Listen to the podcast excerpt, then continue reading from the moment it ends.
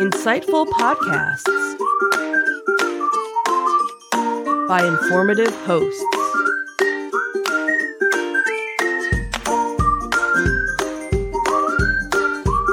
Insights into Things, a podcast network.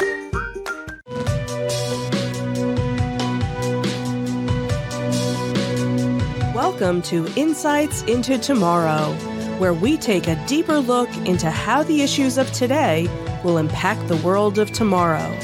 From politics and world news to media and technology, we discuss how today's headlines are becoming tomorrow's reality.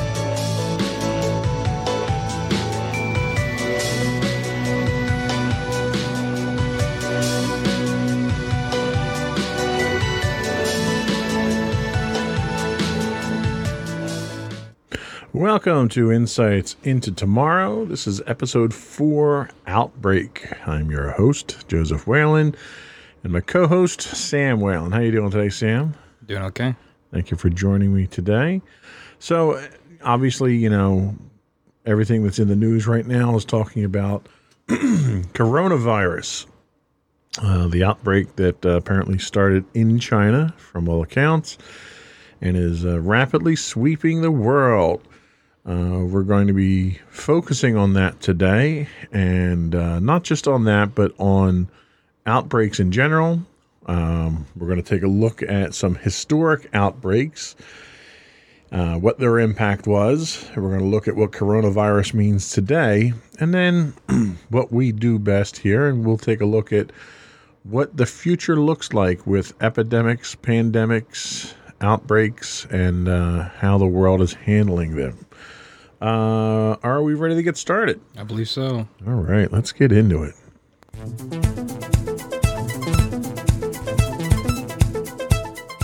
So, I think the first thing we need to do is let's get some terms straight here. So, one of the things that has been thrown around is the words pandemic and epidemic. So, in doing some, some very quick research on this, uh, an epidemic is an outbreak of disease that attacks many people at about the same time and may spread through one or several communities. And a pandemic is when an epidemic spreads throughout the world. so I think it's it's pretty clear right now that uh, coronavirus is a pandemic. Yeah. It's it's on all major continents at this point in time. But coronavirus itself kind of is a bit of a misnomer. Um, coronavirus is a generic term for a certain type of virus.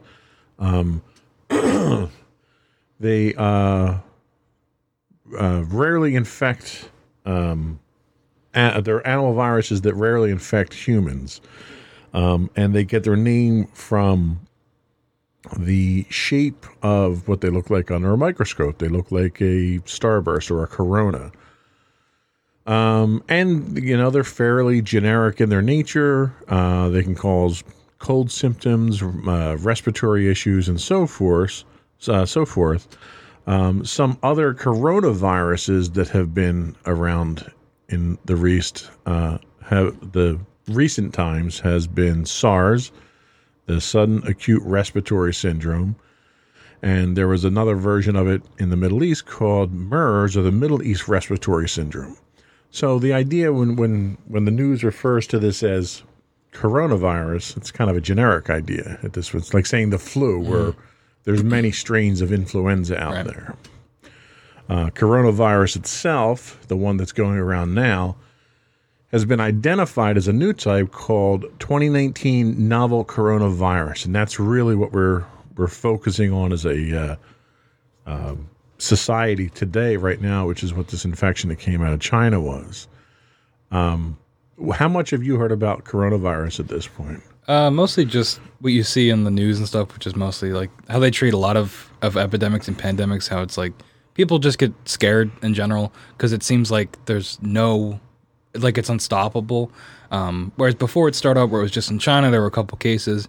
Now you have cases in the U.S. There's that cruise ship that they just quarantine, or I think they're unloading people. They The U.S. is actually, yeah, I just Yeah. saw that in the news. Um, so I mean, it, it seems really scary because diseases in general are terrifying because there's not. I mean, there's ways to prevent it, but it doesn't seem like you can do a whole lot to prevent it. Um, but yeah, mostly just as the cases go up, the deaths go up.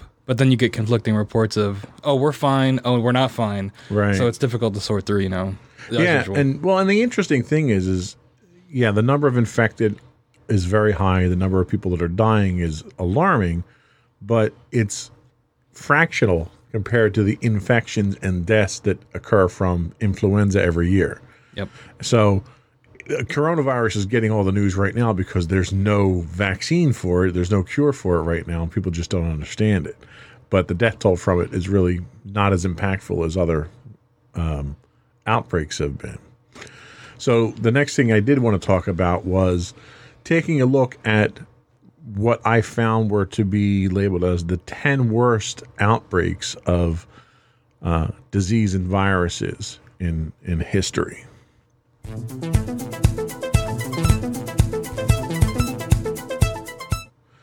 Before we talk about those, I think the it's important to lay a little bit of groundwork here. So, in the news now, when we hear about coronavirus or any kind of infection, you hear the involvement of the CDC, the Centers for Disease Control, which is based in Atlanta, Georgia, in the United States, um, and World Health Organization, which I didn't write down, but I think is based in Vienna, Austria.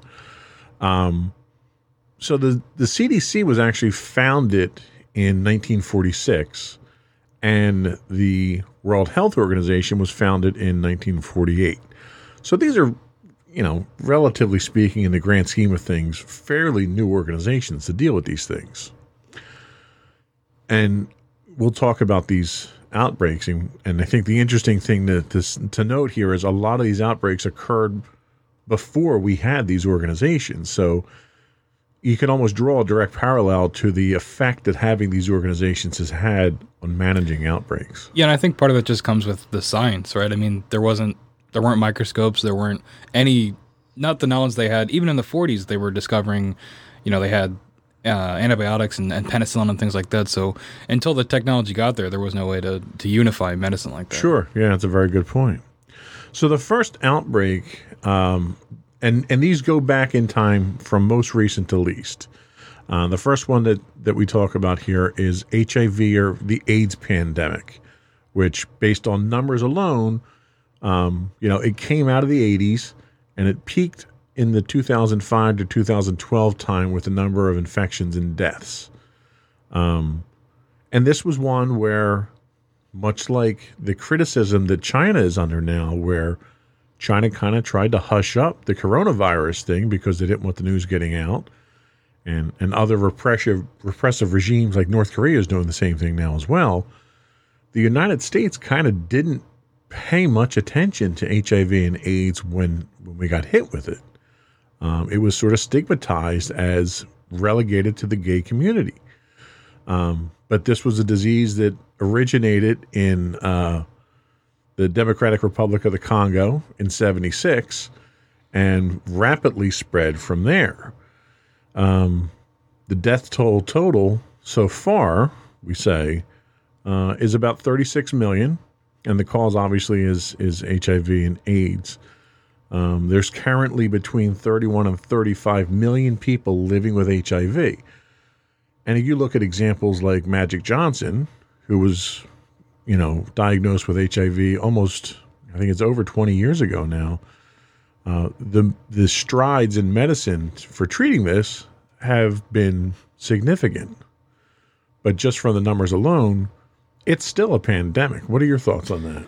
Yeah, I think using the that's the wrong button. It's all right. Yeah, sorry, I think uh, using the example of Magic Johnson is interesting because obviously he's got more money than God, so he's got access to the best treatment and the best medicine. But as you'll as we're probably going to see with with this and as the other uh, epidemics and pandemics, it's often the poor that are most affected by this. Sure. That don't have access to that that re- that medical care in those facilities. So ultimately, that's what's going to affect them the most. Um, and especially with HIV/AIDS, combining it with the stigmatization of the gay community, even further hindered the ability to get treatment because it was you were you're almost ashamed to do it, um, which led to even more death. And I I still think that there's some of that today, even though even though care has become easier to get to. Yeah, and and that's the interesting thing. Like I remember as a kid in the '80s when AIDS uh, really came into the mainstream, and and the thing that started to break that uh, stigmatization of it was when Rock Hudson was was diagnosed with it. So you finally get again that celebrity status where he's diagnosed with it, and then you start getting people like Elizabeth Taylor advocating for um, AIDS funds and stuff like that. So, as much as I agree with you that Magic Johnson is an example of what money can do for you for treatment, and it shows that treatment has come a long way, the less fortunate are the ones that are going to suffer the most. Um, conversely, it didn't become our problem as a society until a celebrity wound up getting diagnosed with it. Well, and the cynical part of me wants to say that's because you know it doesn't. Once the rich and the, the important people start to get affected, that's when the actual they start funding it and the change actually starts to, to come. And yeah, that's the thing. It's not a problem until it's your problem, Yeah. right? Um, so it's still an issue. We've we don't have a cure for it. Obviously, I think we all agree on that. Um, but there's long term treatment for it now. Yeah, and I, I saw a commercial the other day about I don't remember the name of the medication, but it was just as you'd see like you know a, a Claritin commercial. Yeah. It's something to treat this, and I think that's that's interesting because it's like it makes it not normal. I guess normal for the people that have it. You're not ashamed about it anymore because it's it's not like you know it's not something genetic where you can't prevent it, but you're not as ashamed, and the treatment, like I said before, is is more accessible. Well, and again, going back to the Magic Johnson um, example there, I think Magic Johnson became the face of heterosexuals with HIV. That you don't necessarily need to lead a, a homosexual lifestyle to contract this. You get it. People are getting it through blood transfusions. Yeah, and wasn't there a little boy too that got it? Yeah. I don't remember his name, but I, I don't remember. yeah. I didn't put it in my notes here, unfortunately. because that was a pretty big one too. That helps. I mean, because he was just a kid. And, Yeah. and he. I mean, he still got. I think it was in. If you ever watched the CNN the '80s documentary, Yeah, yeah. I think it was covered in that. But I mean, the kid was obviously made fun of in school because of the time period. Right. But also, he kind of became a face just like Magic Johnson. Of you know, it's not just gay people getting this, and it's not. It's everybody, and everybody's uh, potentially able to get it. Sure. And it's a shame that we had to have multiple examples Yeah. of things like that before people finally got it. Whereas with the next example, the flu pandemic of 1968, we had a death toll of over a million. This was uh, a flu, sometimes referred to the Hong Kong flu, that emerged out of Asia. Um, this was a uh, derivative of the H3N2 strain of influenza A. Um, and this one was first reported in July of 68. And this was another one where it swept the countries, you know, the continents very rapidly. Uh, when the 68 pandemic was comparatively low, had a low mortality rate of 0.5%. Um, but that included 500,000 residents of Hong Kong. So it w- had had a much more regional impact. But again, this is an example where the flu, and you're going to see this as we go through this list, that this flu epidemic has come up multiple times. Yep, especially in, in places like Hong Kong where there's high population density. It just makes it easier for it to spread, which is why, yeah, here it took only 17 days before it was reported in Singapore and Vietnam. And within three months, it spread to the Philippines, India, Australia, Europe, and the United States. So this is like, I mean, every day it's it's it's hopping borders and spreading just because people are so packed in together. Yeah. So And and because of that environment, you also have lower uh, public health facilities available. You have shared services. You don't have the same uh, sanitary conditions that you would in a more developed world. Yeah, and I mean, this is in 1968 where the population of the world was what, probably three billion less people. So now, the closer we get to to modern times, there's even more people packed into these areas and around the world in general for this to spread even further. And you even figure in 68, we had international flights available, but not to the extent that we have today, which is kind of one of the reasons why coronavirus and other viruses like that spread so fast today is just the readily available uh, transportation services that we have between Yep. countries now. So going back a decade earlier than that, we look at the Asian flu, another strain of, of flu. This was the H2N2 subtype, which uh, originated in China in uh, 1956. Uh, and this one lasted two years. And, uh, and we'll talk about the impact on uh, the society and economy in a little bit, but you figure this is a flu strain where this pandemic lasted two years. Know, let's imagine coronavirus lasting two years, given the impact that it's already had on the world, and think about how serious that is. Um, this one caused two million deaths again, primarily in the uh, Asia region of Singapore, Hong Kong, um, but this also reached out to the United States as well. Um, and and this is the flu. You know, this is the same same flu that we get our shots for all the time now. Yeah, I think I don't know. I mean, I'm not familiar with the geography of these regions, but I I get the sense that it's a lot of rural areas too, which may not have access to medical care. And even if even if you live in the city, you still might not have access to that. Um, but like I said, I'm not you know an expert on these kind of things, but that would definitely be a cause. But especially if these areas are routinely getting infected and routinely spreading it quickly, you know, there might be common threads. Yeah, and and there have been cholera outbreak, outbreaks uh, historically that have had the same type of issues where the cholera outbreaks occur in the city. People then try to escape the city, and even we'll talk about bubonic plague too, but these usually occur in cities first because of that sanitary condition issue and the dense population. and then people leave the city to get away from it, carrying the plague. Mm-hmm. And the further you get away from the city, the worse your medical facilities become. And it just continues to spread from there. Uh, the one a lot of people are familiar with, again, another strain of the flu, was the influenza pandemic of 1918, which occurs right after you know, the tail end of World War One that saw millions of lives lost already from war um, and horrible conditions in Europe as a result of the war, where you, your infrastructure is destroyed, your medical facilities are practically non existent. We see worldwide 20 to 50 million. So many people die they couldn't even accurately keep count of them. Um, up to 20, up to 50 million people died between 1918 and 1920 uh, in what was probably the worst and deadliest outbreak of influenza. Um, that's some serious numbers when you start talking about it, especially in the in light of millions of people already having died in the war. Yeah, I mean it's it's obviously tragic, but it's also you can't even comprehend that those numbers. And um, I think it and I think it might have been Stalin. He it's you know one death is a tragedy, but 20 million. I forget what the other number is, but 20 million is a statistic. Yeah. So it's like at a certain point, your mind can't even can't even comprehend those numbers. Um, I mean, compared to World War One, I how many?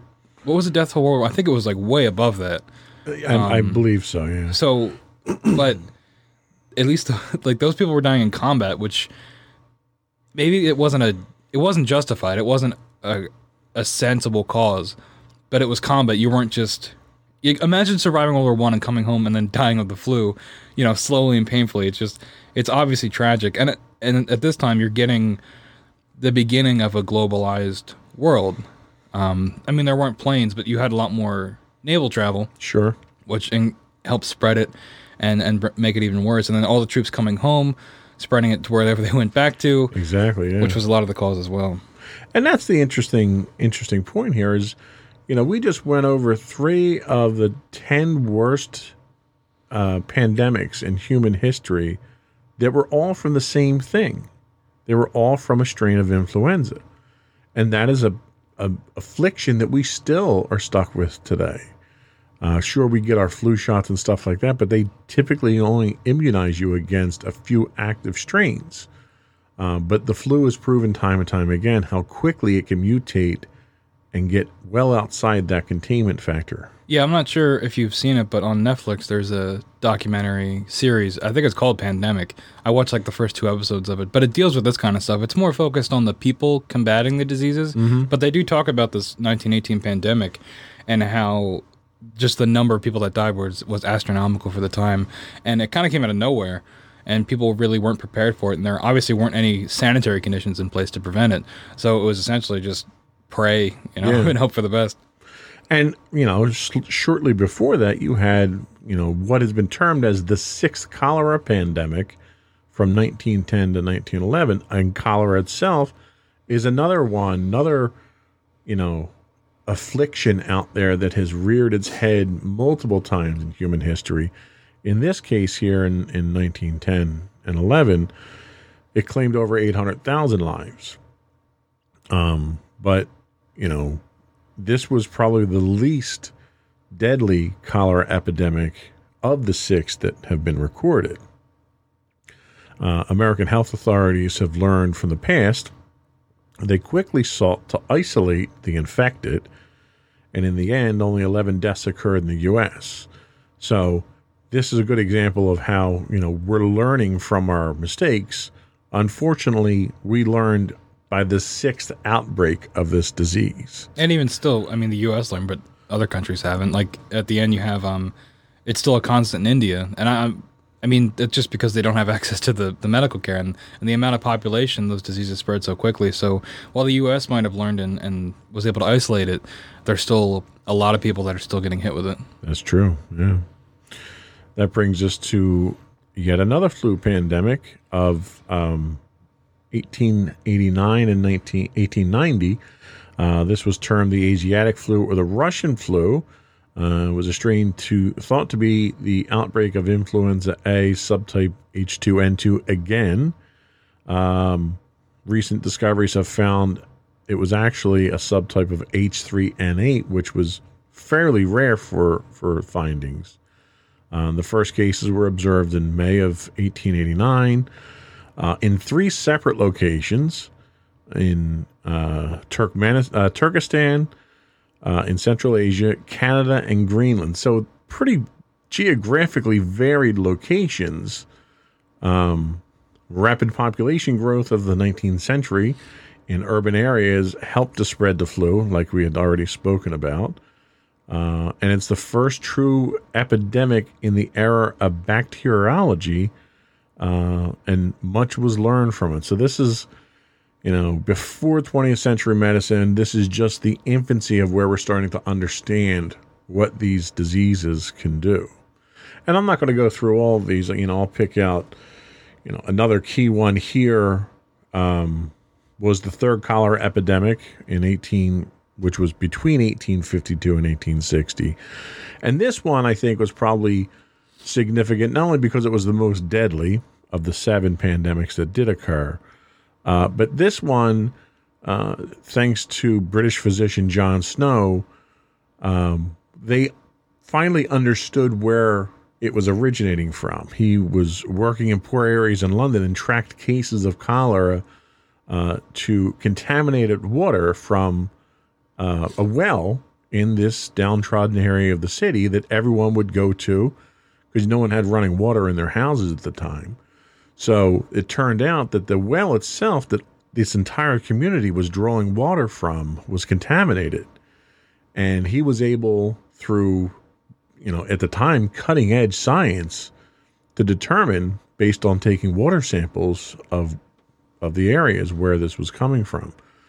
Um, so this is a good example of the start of learning how to treat these uh, epidemics and learning where their origins are and the science of it. Um, and the you know the only other one that's I think really worth mentioning, and everyone kind of learns about this in history class, is going way back to the Black Death. Uh, and I call this out not because bubonic plague is a you know major problem, although it still does exist in parts of the world. Um, this was huge. This literally killed a third of the population of Europe. As many as 200 million people were killed during the uh, Black Death between 1346 and 1353, and it literally changed the face of Western civilization as we know it. Um, and this is well before we had any kind of sense of science. Um, everyone, you know, you look at modern television shows and history shows, and you see physicians that are wearing these you know, gothic looking morbid outfits with these long protrusions in the front, you know, on their faces. Um, and these were what doctors wore. You know, this was this was how the superstitious mind thought that by packing, you know, incense and flowers into that nose and breathing through scented um, potpourri, basically, that you would be safe. Um, but they didn't understand where the nature of this was, and it turned out to be uh, infected fleas that were coming in on ships on the backs of rats. Um, but no one knew where this was coming from, and it, it, this was something that originated probably somewhere on the steppes of of Asia and, and came through the Middle East and on trade ships back into Europe. Um, but it was again just an absolutely devastating plague that occurred before mo- there was even an idea of modern medicine. Yeah, one of the things I always found interesting about the Black Death was the art that came out of it. Yeah, because it obviously it led because this was like one of the heights of, of religion in people's lives. I mean, uh, for a lot of people, all they had was the church. So when something like this happened, it shook a lot of people's faith just because the amount of de- like you'd have like whole towns wiped out Yeah. like overnight. So it shook a lot of people's faith, and and the art of the time really reflected that. You see paintings of horror, like just abject horror, either skeletons or people suffering and dying, and you'd never really seen that before um, in artwork. So I always thought that was really interesting because it's when you face a, a tragedy and a, a level of death that the mind can't comprehend. It's interesting to see how a society copes with that, um, whether it be through art or or faith or something like that. Yeah, it was you know the way that they they did cope with that was you know you see it in the literature, you see it in the liturgy itself from the church, uh, and you see it carried over now. You know, "Ring Around the Rosie" is a bubonic plague song that children tell. You know, everything about it is a bubonic plague. Um, so the fact that that emerged from this time period is is kind of morbid, really. Uh, so that's just a glimpse of what we've seen as far as outbreaks in the past. We're going to come back and we're going to talk about what today's outbreak actually looks like.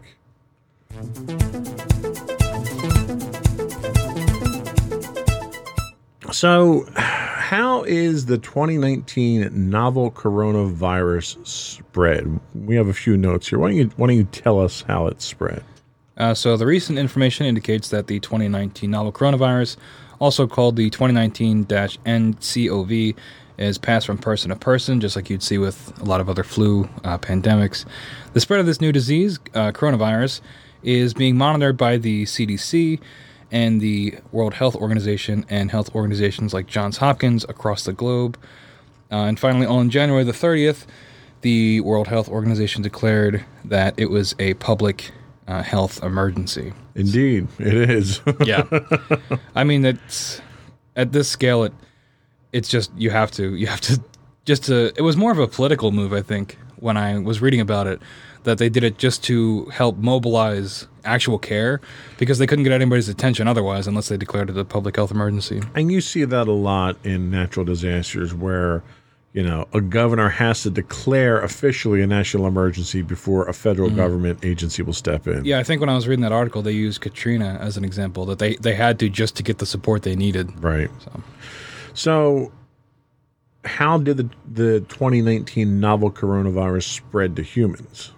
Uh, so it appeared in Wuhan. We have here. Um, I might be pronouncing that wrong, but you know, Americans uh, No, pronunciation. it. Uh, this was in China in December of 2019, so before the new year. And although the health officials are still tracing the exact source, uh, the hypothesis is that it might be linked to the seafood market in uh, Wuhan, China.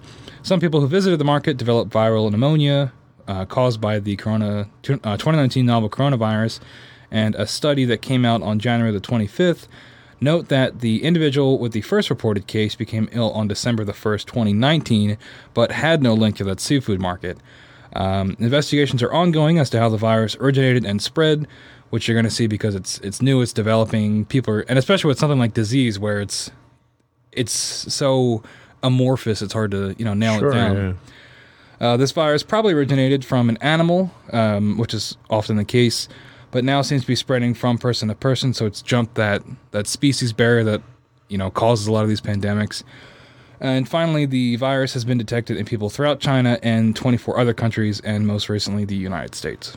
So one of the other speculative sources that I saw this uh, recently come from was uh, bats in China.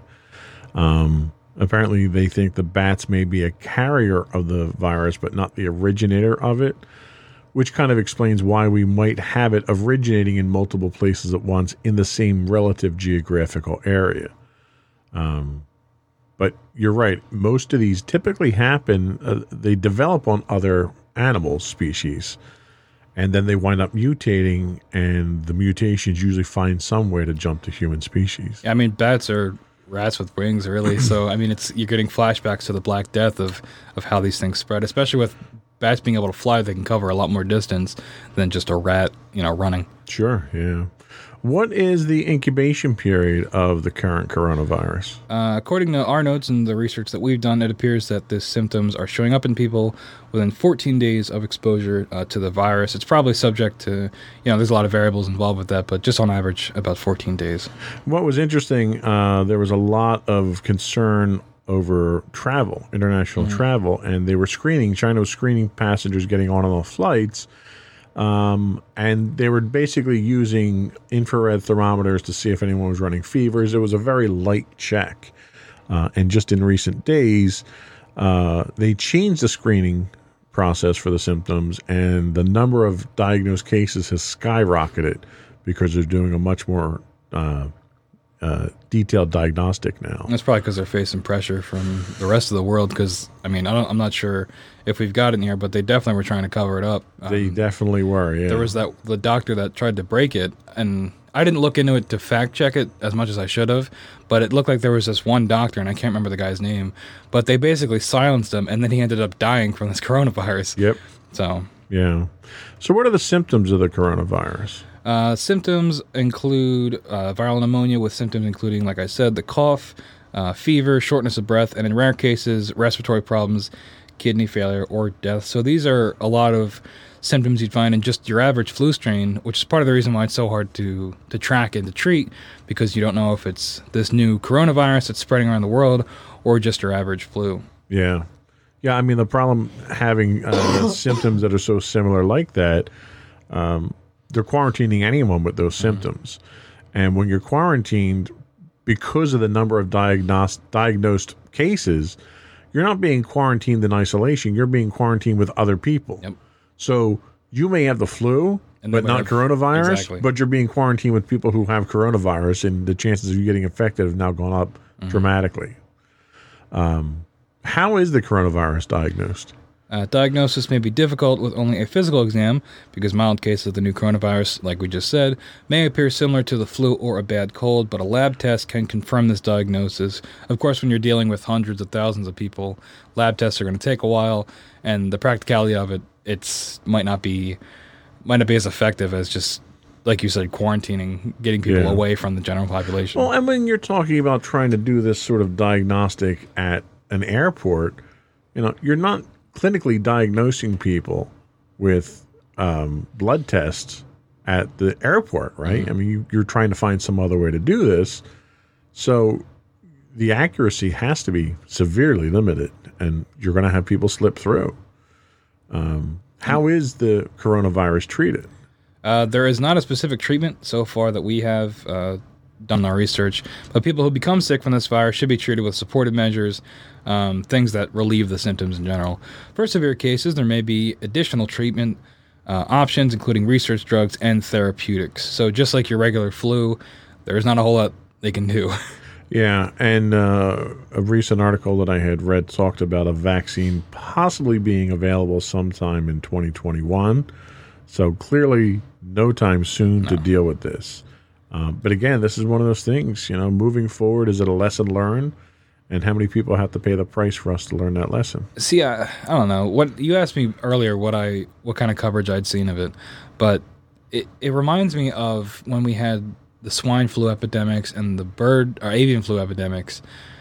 Everybody panics and then it just goes away. Right. Um, and there's there's also, and I wasn't sure where to fit it in, but my thoughts on this, but the coverage of it, especially in America, is very selfish. Um, it's it's all the the media coverage is very toned down until we get reports of it's in America, and then everybody panics. Yeah. And you see that with a lot of things just in general, like, you know, like, like wars or crimes or things like that, where as long as it's not in America, we're fine. And I think you're seeing that with this too, because there wasn't a whole lot of coverage of it until, oh, there's 12 cases in America. Immediately the president makes a statement and immediately, you know, reports on this, you know, double or triple just what you see in an average day. Yeah. And I don't know, I, I, maybe it's a it's a human it's a human thing, but it, it just is very selfish. And and it is. It's human nature. It's Yeah. not. It's not a problem until it's your problem. Yeah. Um, and and I guess that's kind of why I wanted to talk about the history of epidemics because that type of thinking as a society is so short-sighted because you know we jumped all over China for for covering this up.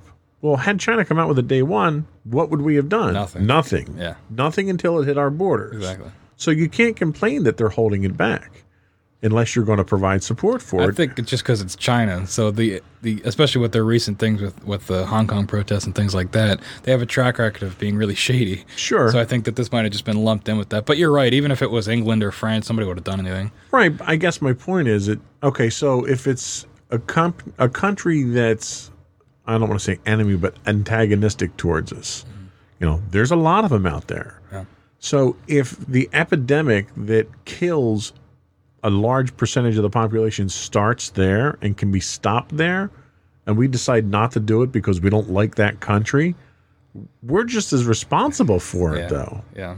And You know? I think um, I heard on the radio the other day, it might have been someone from the World Health Organization talking about how it was declared a public emergency. And it was they were talking about the economic impact, which we'll get to eventually. But he was saying that this is a test for the world Yeah. to come together. And in my head, I'm like, we're not going to come together. Like, I just don't believe that. And I, it's it's awful that I think that way. But we don't have a track record of coming together to fight anything. No, you're right. And, and people, when stuff like this happens, people look at, you know, aliens. Okay, what if the world was invaded by aliens? Is that the one thing that's finally going to bring the world together? Like, is it going to be an Independence Day Yeah. type thing? It's like, well, you don't need aliens to invade to bring the, the world together. You know, you've got something here that's killing us now, and we're all self interested still. So until we can get over that and actually pool our resources and stop this sort of thing from spreading, the world's never going to come together. Well, see, that's the thing. I, I think if, even if you want to peel the layers back on that alien example, the reason everybody always goes to aliens is because they're not from any country on Earth. Right. So, like, if the aliens were Russian, then it'd be, oh, well, there's no way we'd be able to go together. But having this X, this other that has no affiliation with anything, I think that's the reason why that alien theory is so attractive.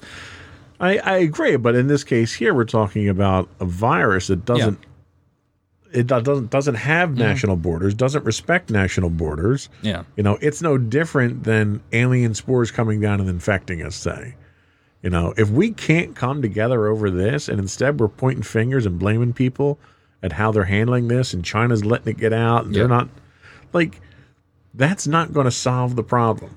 Well, thankfully, that's why we have things like the CDC and the World Health Organization that are supposed to be nonpartisan and have no affiliation. They're for the good of humanity. Of course, they're funded by countries that right. you know might not want to fund them. You know, it always comes down to the money. And that's So, the problem. Always follow the money. yeah.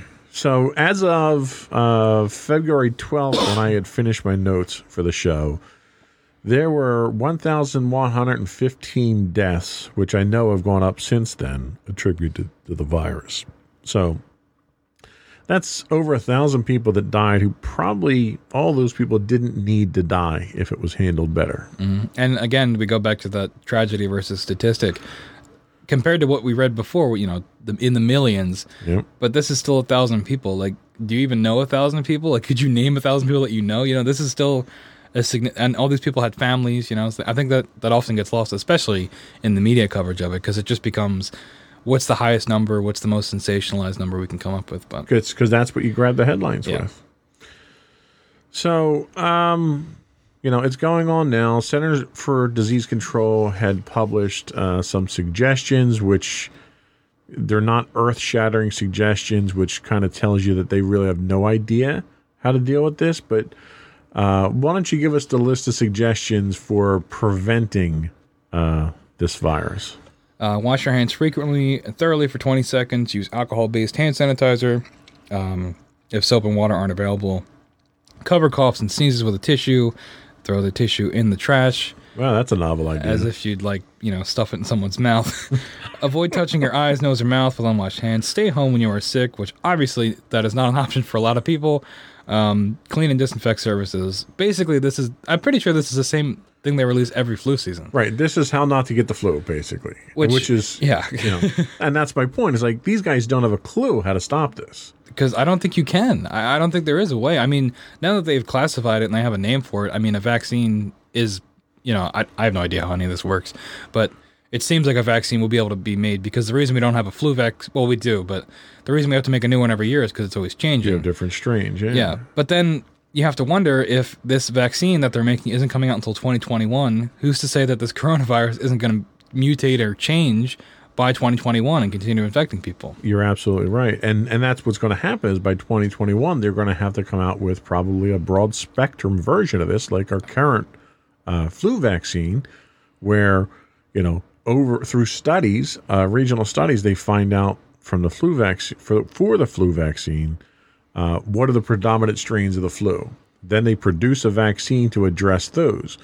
The problem is if you get hit with one that's not one of those predominant ones, that flu vaccine does nothing for you. And I think ultimately the root cause of these issues is is poverty and lack of medical care, which is then magnified or increased by a constantly growing world population and a constantly more globalized world in general. And I think that we're not we're not we're not due for a global pandemic, but it, it seems like it's only a matter of time until we get something on the scale of a of a maybe like a black death or something like that. I mean, it just seems like it's inevitable. Yeah, a lot of people like to jump to the conclusion that, oh, well, because we're a more globalized society now, that international travel is going to be our downfall. And, you you know, it's nice to kind of point your finger at that. But when I can look back at the 1300s Yep. when the bubonic plague hit, we didn't have airlines. Very few people traveled more than a couple of miles from their homes. And yet, something that deadly could spread across Asia and Europe and kill 20 some million people. But there was still poor. there were still poor people, right, and that's- is, yeah the common denominator. and I think that supports your original, you know, theory that it's not globalization. So let's stop looking at that as the problem. If this problem didn't occur in the first place, and if it was stopped early on when it happened, if we were able to help poor people and treat them better and provide better facilities, it wouldn't spread regardless of how globalized you are. It, it's not airlines didn't create pandemics. That's sort of the point yeah. you know. So let's come back and we'll take a look at what the future of infectious disease, what do we have in store coming up? And uh, we'll look at some of the factors uh, that today's in, uh, pandemic is causing and how it's going to affect the future.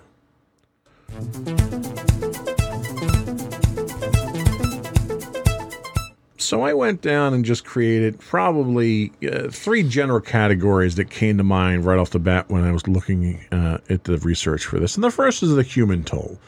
Uh, so one model that I saw it was it was an AI based model that has come under some scrutiny, um, but based on fir- the first two weeks of data predicts uh, as many as two and a half billion infected by coronavirus, with up to 53 million dying from it. Um, it's obviously putting a strain on the healthcare system. And if anything, the one thing that China has really impressed people with is the fact that they've been able to spin up entire hospitals within a week of this in regions that are full service hospitals to try to care for this, which has been kind of an impressive feat. Um, but you're seeing communities, uh, you're seeing cruise ships, you're seeing entire cities being quarantined as a result of this, uh, and even airlines, which is you know really the first time this has happened. Airlines are stopping flights to certain areas of high infection rate. What do you what do you think on the what are your thoughts on the human toll? Uh, I think it's the one that's going to be overlooked the most. Um, I think it's um, it's often the one that's overlooked the most, unfortunately. But I mean, this amount of people dying is it's obviously horrible. And even my own my my college that I go to, um, we actually got emails saying that if you're going to China or coming from China to notify us, which I thought was interesting because I'd never seen anything like that before. Yeah. Um, and, and part of that comes with you know the paranoia and fear that comes with every every pandemic and epidemic. Um, but it, it's I feel like it's one of those things that's only going to get worse, and there's really no way we can prevent it other than the basic how to prevent the flu um, measures. Wash your hands. you yeah, know? which no one takes seriously no, they don't. because it doesn't happen to them. and then by the time it's happening to you, it's already too late, and washing your hands isn't going to do anything. Yeah. So, So the other thing that that you know I I see is really having a, a huge impact from this is the economy. Uh, so estimates right now show a global economic decline of about 0.3 percent over the course of 2020. Uh, Chinese expected to see a 0.4 percent gross domestic gross domestic product hit, um, as opposed to a full two percent hit that they took from the SARS outbreak a few was it almost 20 years now ago. Uh, the United States is expected to take as much as a 0.4% hit as well, but provinces in China accounting for more than 69% of China's uh, total GDP will remain closed an extra week after Chinese New Year. Now, it's important to note that this is happening around Chinese New Year, where most of China industry closes down for, I think, two weeks for New Year. So a lot of that's occurring. A lot, a lot of the epidemic is occurring in that time frame, but they're saying it's going to be closed down even longer. Um, and and just taking a step back to the human toll again, Chinese New Year is similar to the Thanksgiving holiday in the United States, where people traditionally, uh, who are spread throughout the country, traditionally travel home to celebrate the holiday. Um, so the lockdowns and the quarantines and all that are having an effect on that. But even areas where those aren't in effect, people are still traveling where they wouldn't the rest of the year, which increases the risk of spreading it. Um, going along that same theme, there are travel restrictions on more than 48 million people in China at the moment. And share prices for major airlines, cruise lines, and tourist companies have dropped since the outbreak. So I know your focus really is more on the human toll, but what are your thoughts on the economic toll? I think it's the one most likely to get any kind of change or fight towards it. Um, and something that I've been seeing a lot just because I follow a lot of um, video game and, and tech news, it's impacting that industry a lot too. Like a lot of uh, consoles and games coming out. I mean, I got a whole episode for it for video games, so, but um, they're being pushed back, they're being delayed. And a lot of um, video professional video game tournaments have been either outright canceled or moved because of this this outbreak. And the tech industry as a whole, I think, is taking a hit because a lot of this stuff is made in China, and so you're getting a lot of laptops and consoles and, and processors being put on, you know, being halted because of this outbreak. So I think you're going to see a lot of impact in that um, in the tech industry as well. I think Apple might have had an impact as well. Apple is having an issue getting processors for their iPhones. Uh, I have open orders with several PC manufacturing companies that I have two to three week lead times now, which I didn't have uh, two months ago. Um, I just saw it was announced that Mo- Mobile World Congress has been canceled because of the danger of the outbreak as well. So a lot of cell phones manufacturers that would be de- debuting new products aren't going to have that showcase to do it either. Um, but I think you're right. I think the the economic side of things is probably going to take more press than anything else. Yeah, and I think it's interesting because you can read statistics of deaths and you can see, you know, cases confirmed, but it doesn't really impact you unless you're the one getting sick. Whereas with the economic side, like you just said, you're getting, and obviously it's minor compared to dying from a disease, but Yep. you're seeing in your personal life, you know, things being delayed and and I'm like companies like Samsung and Apple are some of the biggest companies in the world. So having their economic uh, ability hindered by a disease is cause for people to look at it in a more serious light, maybe. Absolutely. So the other thing is, what does the future bring? So I threw a couple of, of theoretical thoughts out there. Uh, for instance, I could totally see there being travel restrictions and changes to layovers now that typically make might go through these exposed provinces in China. Um, they may be going somewhere else if you're going to have a layover. Um, I could also see a decline in tourism travel worldwide because of people being scared of this for at least the next several years. Um, and I could, I, I, would hope to see that there's a change in how outbreaks are handled. I mean, that's the optimistic side of me. Um, we'd see more responsible reporting. Um, you'd see more humane quarantine. I mean, some of the quarantine methods that we've seen are downright draconian. Um, and I'd hope to see, like we talked about earlier, global support for care and vaccination. Um, but again, I can't get away from the economics, so I have to talk about the economics. And I think what you're going to see are companies, tech companies, certainly, but manufacturing, because there's a boatload of manufacturing that comes out of China. But I could see more diversification coming out. Uh, tech has already gone through this as uh, already with some of its diversifying its supply chain because of um, bans on Huawei and other companies where the U.S. government has put a ban on things. Um, so you see people like phone manufacturers, um, infrastructure, networking, and so forth. They're trying to diversify. Manufacturing is diversifying already. You're seeing an uh, increase in manufacturing shift to Thailand and Vietnam. So you you're you're seeing this move away from the centralization of sourcing material from China already, and I think this might drive it even further. What are your what are your thoughts on the future? Where do you see this going? I think it's interesting. I'm, i mean, with a lot of these stories, I'm not sure if you know within two three weeks time if we're going to even hear about it anymore, because um, that's a lot of a lot of these these large news stories that seem really dramatic and important at first. Typically, we've already forgotten about them come next month. Um, I am curious though, because I know fiscal year ends like the end of March, Q1. So I'm curious how that's going to impact things in general, whether it be for tech companies or for uh, global economies in general. Um, if the how much of an impact that virus will have.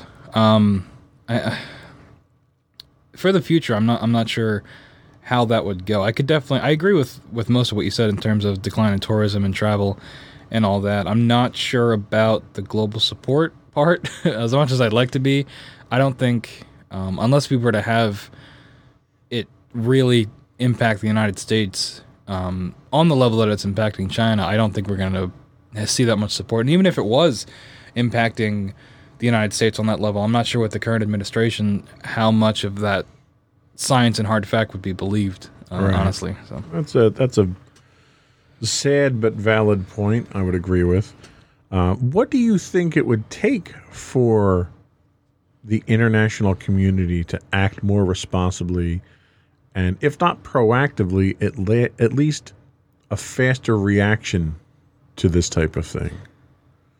Uh, I'm not sure if they they really have they really have any reason to. I mean, obviously you'd like to believe that they want to minimize human casualty and human death in general, but I think that there's so many variables involved with the beginning stages of an epidemic that it's almost impossible to predict how to how to prevent it or how to stop it because there's you know there's economic conditions and social conditions and, and even cultural conditions in certain in certain locations where you there's just nothing you can do and it's almost inevitable.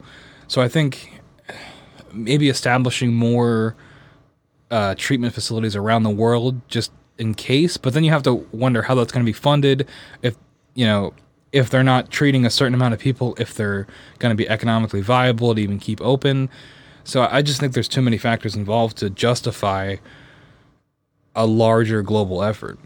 Is this something that, that we should really be looking at the United Nations to spearhead? Uh, ideally, yeah, but I don't think that this is a high priority for them.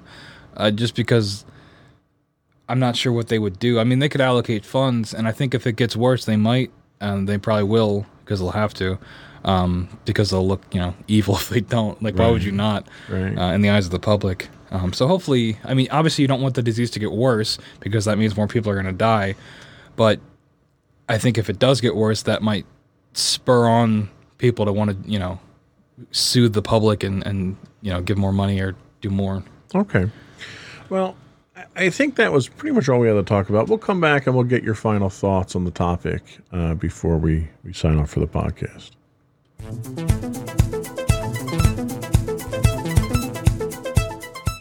So we've managed to paint a, a pretty bleak picture of the world today.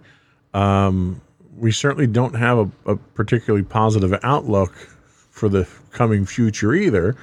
Um, but I'm curious uh, to get your final thoughts on on coronavirus outbreaks, pandemics, and and how we handle those as a as a global community. I really have. I just have two things, and I've said the first one a lot before on other episodes. But there's always a cost to these kind of things, and you know we looked at the actual economic cost, but more importantly, I think it's important for people to keep in mind the human cost. And when you see statistics and numbers like that, just remember that there are actual human beings behind that number, and that those people have families and friends that are also being affected by that. And the second thing um, is not to panic. Um, I think that, especially with the way media is created today and the way that news is covered today, I think it lends itself towards getting people to get riled up and panicky. But in reality, the world's not going to end tomorrow. And if it was, you probably wouldn't know. Nobody would tell you. It would just happen. Um, so, you know, just try to keep, excuse me, a level head when it comes to these things and, and don't give in to the fear that comes especially with pandemics because it's a lot of unknown factors don't let that that human nature fear of the unknown you know dictate what you do Very good points. You know, I, I think it's funny. People tend to draw a parallel between what we as an audience demand from our entertainment industry and what the world gives us in reality. Uh, and as you know, there's been you know a, a huge rise in uh, the zombie apocalypse genre, and and I think pandemics like this kind of feed into that of you know what's how are we going to react when the world order sort of breaks down you know i think i think part of like some lizard part of our brain kind of wants it you know? Part of it part of us wants society to break down just to see what would happen. But then i also think another part of us doesn't can't even comprehend because there are parts of the world where society has broken down. And you know parts of the world where the world for those people has ended and it's not the walking dead you know? It's not romantic. It is barbaric and it is Right. primal and it is a nightmare. And a lot of people live that nightmare every single day and i don't think that people can you know even grasp that that live you know hundreds of thousands of miles away. Yeah we we certainly you know we can watch it on tv even from a news broadcast standpoint but uh, i can't fathom what it's like to live under conditions like that. So i think we're very fortunate where we are right now. So that was all we had for the show this week. Uh, I did want to offer some quick uh, contact points for you if you want to send us some feedback on the show, uh, any topics you want us to talk about. You can email us at comments at insightsintothings.com. You can check us out on Twitter at insights underscore things. You can get us live um, randomly with this show once a month. We don't have a set schedule, uh, but we are available on twitch.tv slash insights into things. Uh, all of our video podcasts are available on youtube.com slash insights into things. You can get our audio podcasts at uh, podcast.insightsintotomorrow.com or you can get links to all of that plus show notes and transcriptions on our website along with a history of all of our web shows at www.insightsintothings.com and i think that's it. Another one in the books. And we're out